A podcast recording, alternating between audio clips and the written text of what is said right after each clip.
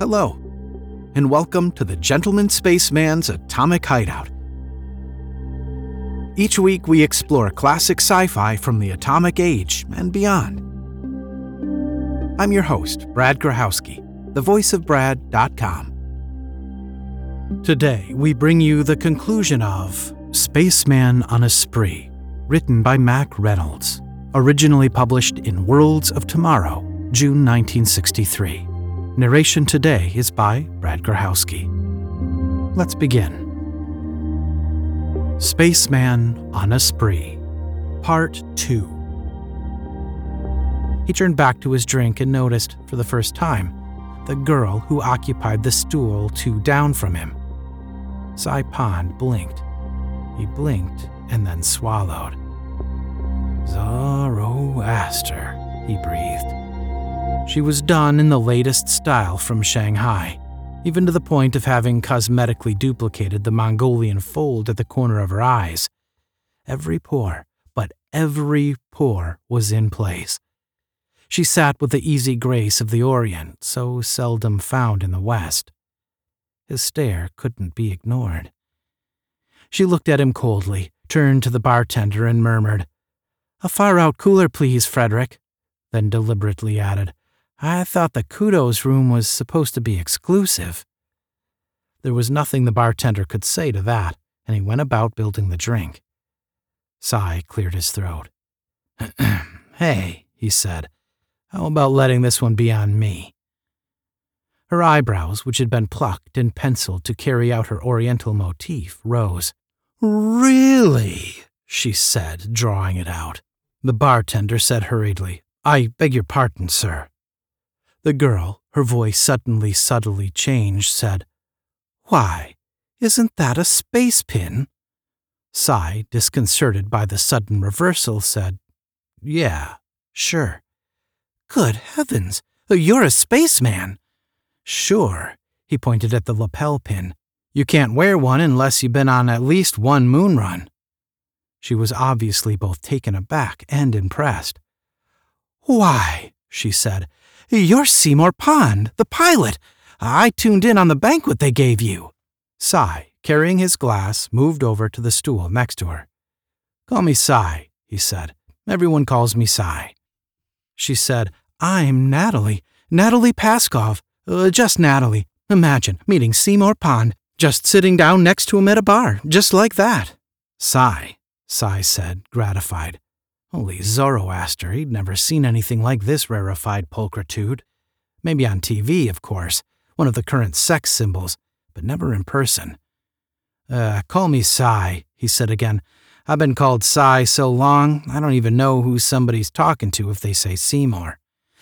Oh, I cried when they gave you that antique watch, she said, her tone such that it was obvious she hadn't quite adjusted as yet to having met him.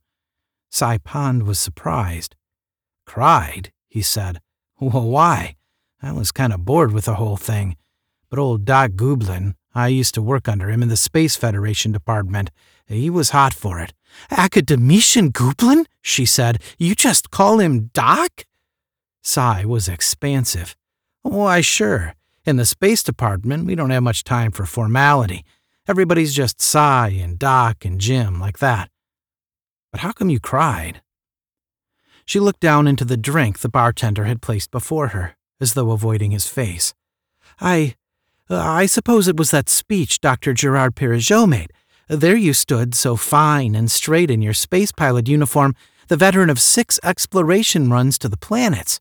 Well, Cy said modestly, two of my runs were only to the moon. And he said all those things about man's conquest of space and the dream of the stars which man has held so long. And then the fact that you were the last of the space pilots, the last man in the whole world trained to pilot a spacecraft, and here you were, retiring. Cy grunted. yeah, that's all part of Doc's scheme to get me to take on another three runs. They're afraid the whole department will be dropped by the Appropriations Committee on this here Economic Planning Board. Even if they can find some other patsy to train for the job, It'd take maybe a year before you could even send him on a moon hop. So old man Gubelin and Girard-Perregaux, too, they're both trying to pressure me into more trips. Otherwise, they got a space exploration department with all the expense and all, but nobody to pilot their ships. It's kind of funny in a way. You know what one of those spaceships costs? Funny, she said. Why, I don't think it's funny at all. Cy said, Look, how about another drink? Natalie Paskov said, Oh, I'd love to have a drink with you, Mr. Cy, Cy said. He motioned to the bartender with a circular twist of the hand, indicating their need for two more of the same. How come you know so much about it? You don't meet many people who are interested in space anymore. In fact, most people are almost contemptuous like. Think it's kind of a big boondoggle deal to help use up a lot of materials and all and keep the economy going. Natalie said earnestly, Why, I've been a space fan all my life. I read all about it have always known the names of all the space pilots and everything about them ever since I was a child. I suppose you'd say I have the dream that Dr. Girard-Perregaux spoke about. Cy chuckled. A real buff, eh? You know, it's kind of funny. I was never much interested in it. And I got a darn sight less interested after my first run and I found out what space cafard was. She frowned. Oh, well, I don't believe I know much about that. Sitting in the kudos room with the most beautiful girl to whom he had ever talked, Cy could be nonchalant about the subject. Yeah, old Gubelin keeps that angle mostly hushed up and out of the magazine and newspaper articles. Says there's enough adverse publicity about space exploration already. But at this stage of the game, when the whole ship's crammed tight with this automatic scientific apparatus and all, there's precious little room in the conning tower and you're the only man aboard. The doc says later on, when ships are bigger and there's a whole flock of people aboard, there won't be any such thing as space cafard. But. Of a sudden, the right side of Pond's mouth began to tick, and he hurriedly took up his drink and knocked it back. He cleared his throat. let's, uh, let's talk about some other angle. Look, how about something to eat, Natalie? I'm celebrating my retirement like, you know, out on the town, if you're free. She put the tip of a finger to her lips, looking for a moment like a small girl rather than an ultra sophisticate. Supposedly, I have an appointment, she said hesitantly.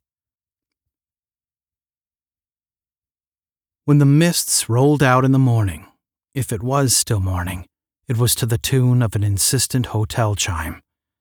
Cy rolled over on his back and growled, Zoroaster, cut that out. What do you want? The hotel communicator said softly. Checking out time, sir, is at two o'clock. Cy groaned. He couldn't place the last of the evening at all. He didn't remember coming back to the hotel. He couldn't recall where he had separated from, uh, what was her name? Ah, uh, Natalie. He vaguely recalled having some absinthe in some fancy club she had taken him to. What was the gag she made? Absinthe makes the heart grow fonder. And then the club where they had the gambling machines. And the mists had rolled in on him. Mountains of the moon. Oh, but that girl could drink. He simply wasn't that used to the stuff. You don't drink in space school, and you most certainly don't drink when in space. His binges had been few and far between. He said, ah, I don't plan on checking out today. Don't bother me. He turned to his pillow. The hotel communicator said quietly, Sorry, sir, but your credit balance does not show sufficient to pay your bill for another day. Cy Pond shot up upright in bed, suddenly cold sober. His eyes darted about the room, as though he was seeing it for the first time. His clothes, he noted, were thrown over a chair haphazardly. He made his way to them, his face empty, and fished about for his credit card, finding it in a side pocket. He wavered to the TV phone and thrust the card against the screen. He demanded, his voice as empty as his expression. Balance check, please. In less than a minute, the robot voice told him 10 shares of inalienable basic, current cash credit, $42.30. The screen went dead. He sank back into the chair which held his clothes, paying no attention to them. It couldn't be right. Only yesterday he'd had 12 shares of variable basic, immediately convertible into more than $50,000, had he so wished to convert rather than collect dividends indefinitely. Not only had he the 12 shares of variable basic, but more than $1,000 to his credit. He banged his fist against his mouth.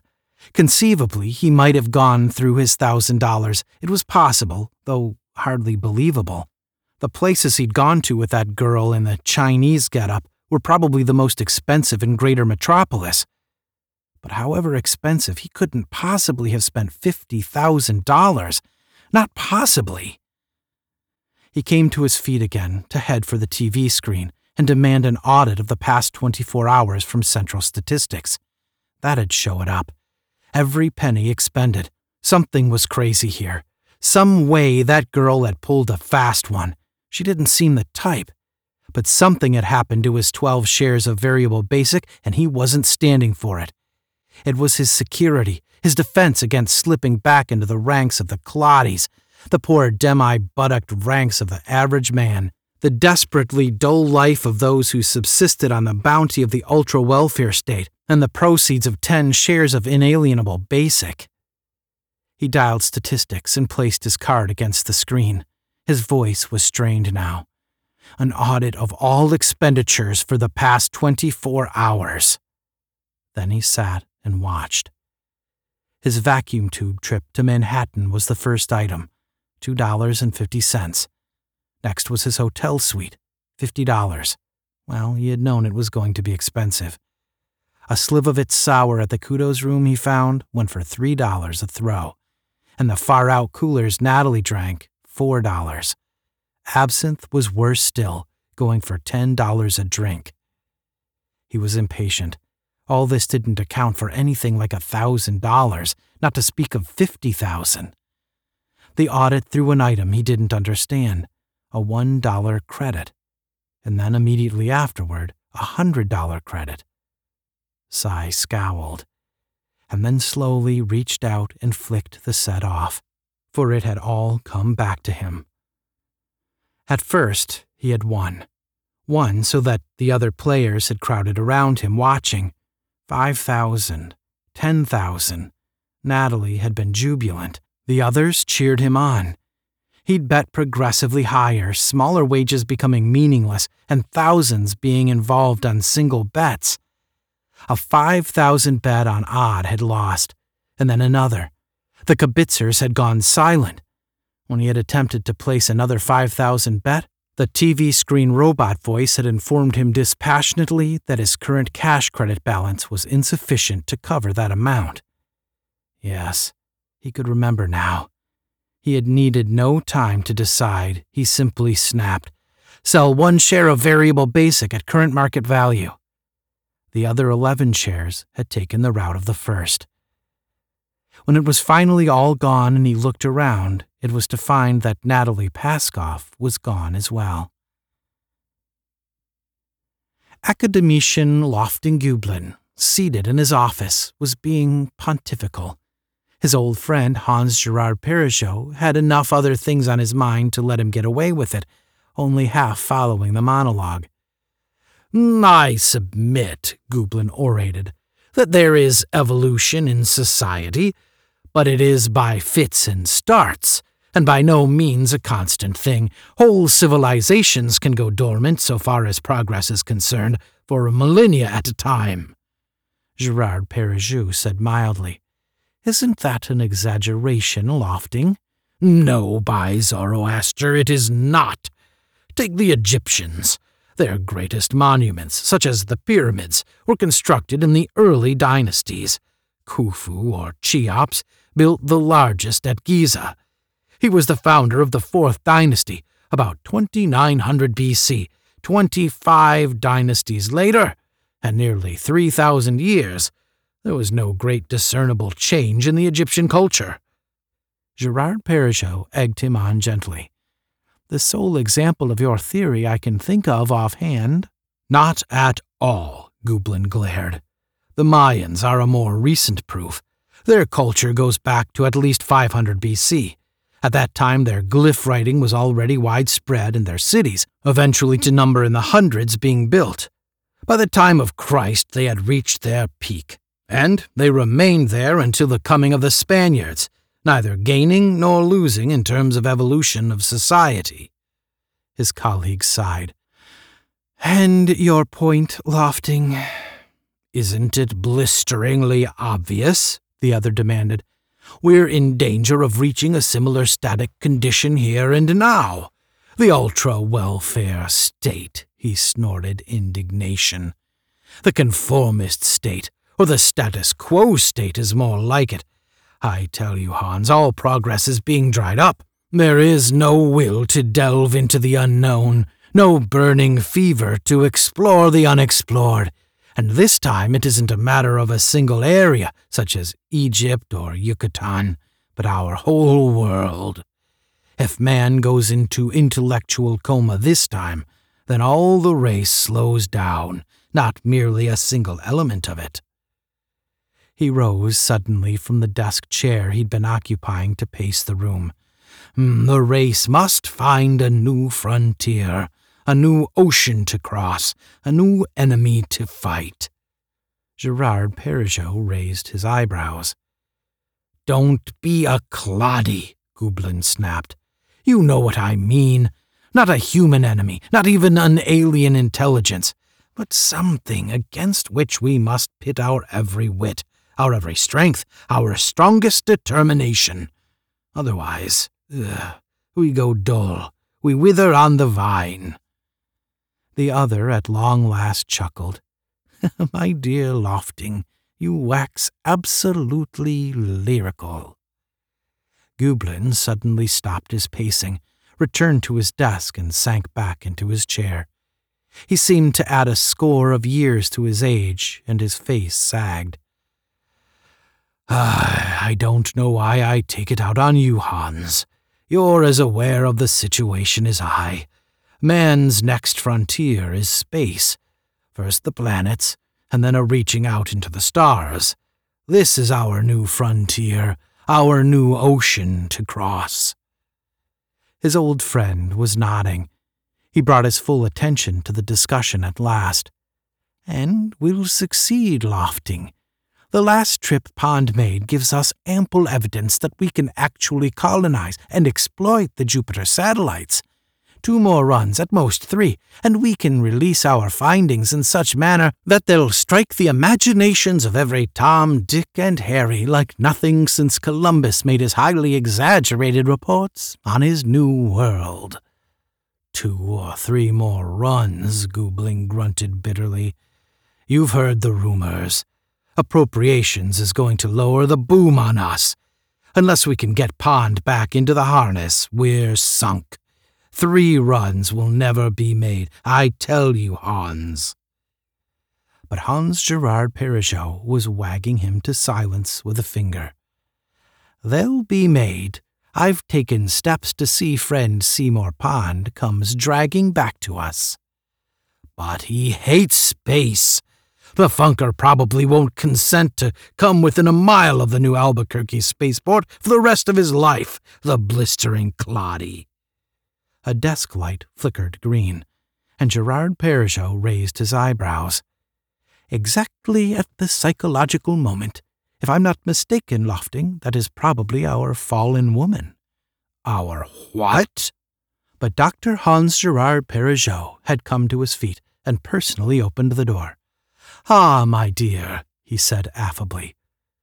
Natalie Paskov, done today in Bulgarian peasant garb, and as faultless in appearance as she had been in the kudos room, walked briskly into the office. Assignment carried out, she said crisply. Indeed, Girard-Perregaux said approvingly. So soon. Gubelin looked from one to the other. What in the blistering name of Zoroaster is going on? His friend said, Academician Gubelin, I present Operative Natalie of Extraordinary Services Incorporated. Extraordinary Services? Gubelin blurted. In this case, Natalie said smoothly, even while taking the chair held for her by Dr. Girard-Perregaux, a particularly apt name. it was a dirty trick. But for a good cause, my dear, she shrugged. So I'm often told when sent on these far out assignments. Girard-Perregaux, in spite of her words, was beaming at her. Please report in full, he said, ignoring his colleague's obvious bewilderment. Natalie Paskov made it brief. I picked up the subject in the kudos room of the Greater Metropolis Hotel, pretending to be a devotee of the space program as an excuse. It soon developed that he had embarked upon a celebration of his retirement. He was incredibly naive and allowed me to overindulge him in semi narcotics as well as alcohol, so that his defensive inhibitions were low.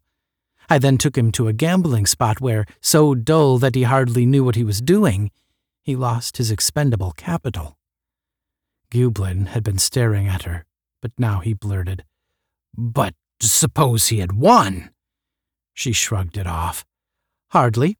The way I was encouraging him to wager, each time he won, I urged him to double up. It was only a matter of time until. She let the sentence dribble away. Girard-Perregaux rubbed his hands together briskly.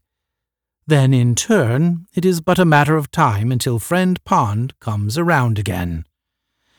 Uh, that I wouldn't know, Natalie Paskov said disinterestedly. My job is done. However, the poor man seems so utterly opposed to returning to your service that I wouldn't be surprised if he remained in his retirement, living on his inalienable basic shares. He seems literally terrified to be subjected to space cafard again. But Hans Girard-Perregaux wagged a finger negatively at her. Not after having enjoyed a better way of life for the past decade a person is able to exist on the inalienable basic dividends, but it is almost impossible to bring oneself to it once a fuller life has been enjoyed. No, Seymour Pond will never go back to the dullness of life the way it is lived by nine tenths of our population. Natalie came to her feet. Well, gentlemen, you'll get your bill, a whopping one. I hope your need justifies this bit of dirty work. Frankly, I'm considering my resignation from extraordinary services Although I'm no more anxious to live on my inalienable basic than poor Cy Pond is. Good day, gentlemen. She started toward the door. The TV phone on Gubelin's desk lit up, and even as Dr. Girard-Perregaux was saying unctuously to the girl, Believe me, my dear, the task you have performed, though odious, will serve the whole race, the TV phone said. Sir, you asked me to keep track of Pilot Seymour Pond. There's a report on the news. He committed suicide this morning.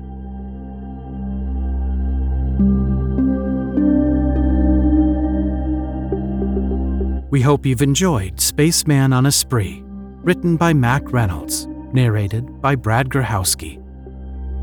For more information about Gentleman Spaceman's Atomic Hideout, visit thevoiceofbrad.com slash spaceman. If you are enjoying Gentleman Spaceman's Atomic Hideout, please subscribe and leave a review wherever you prefer to listen to podcasts. The Gentleman Spaceman's Atomic Hideout is written, produced, edited, and performed by Brad Grochowski.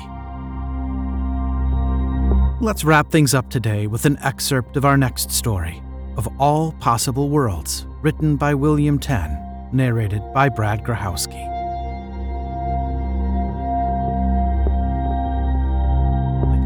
handling a strange bomb made on a strange planet. He watched the center gauge until the needle came to rest against the thick etched line that indicated the exactly crucial moment. Then he pulled the brake and stopped the machine dead. All he had to do now was materialize in the right spot, flash out, and pull the red switch toward him. Then his well paid assignment would be done.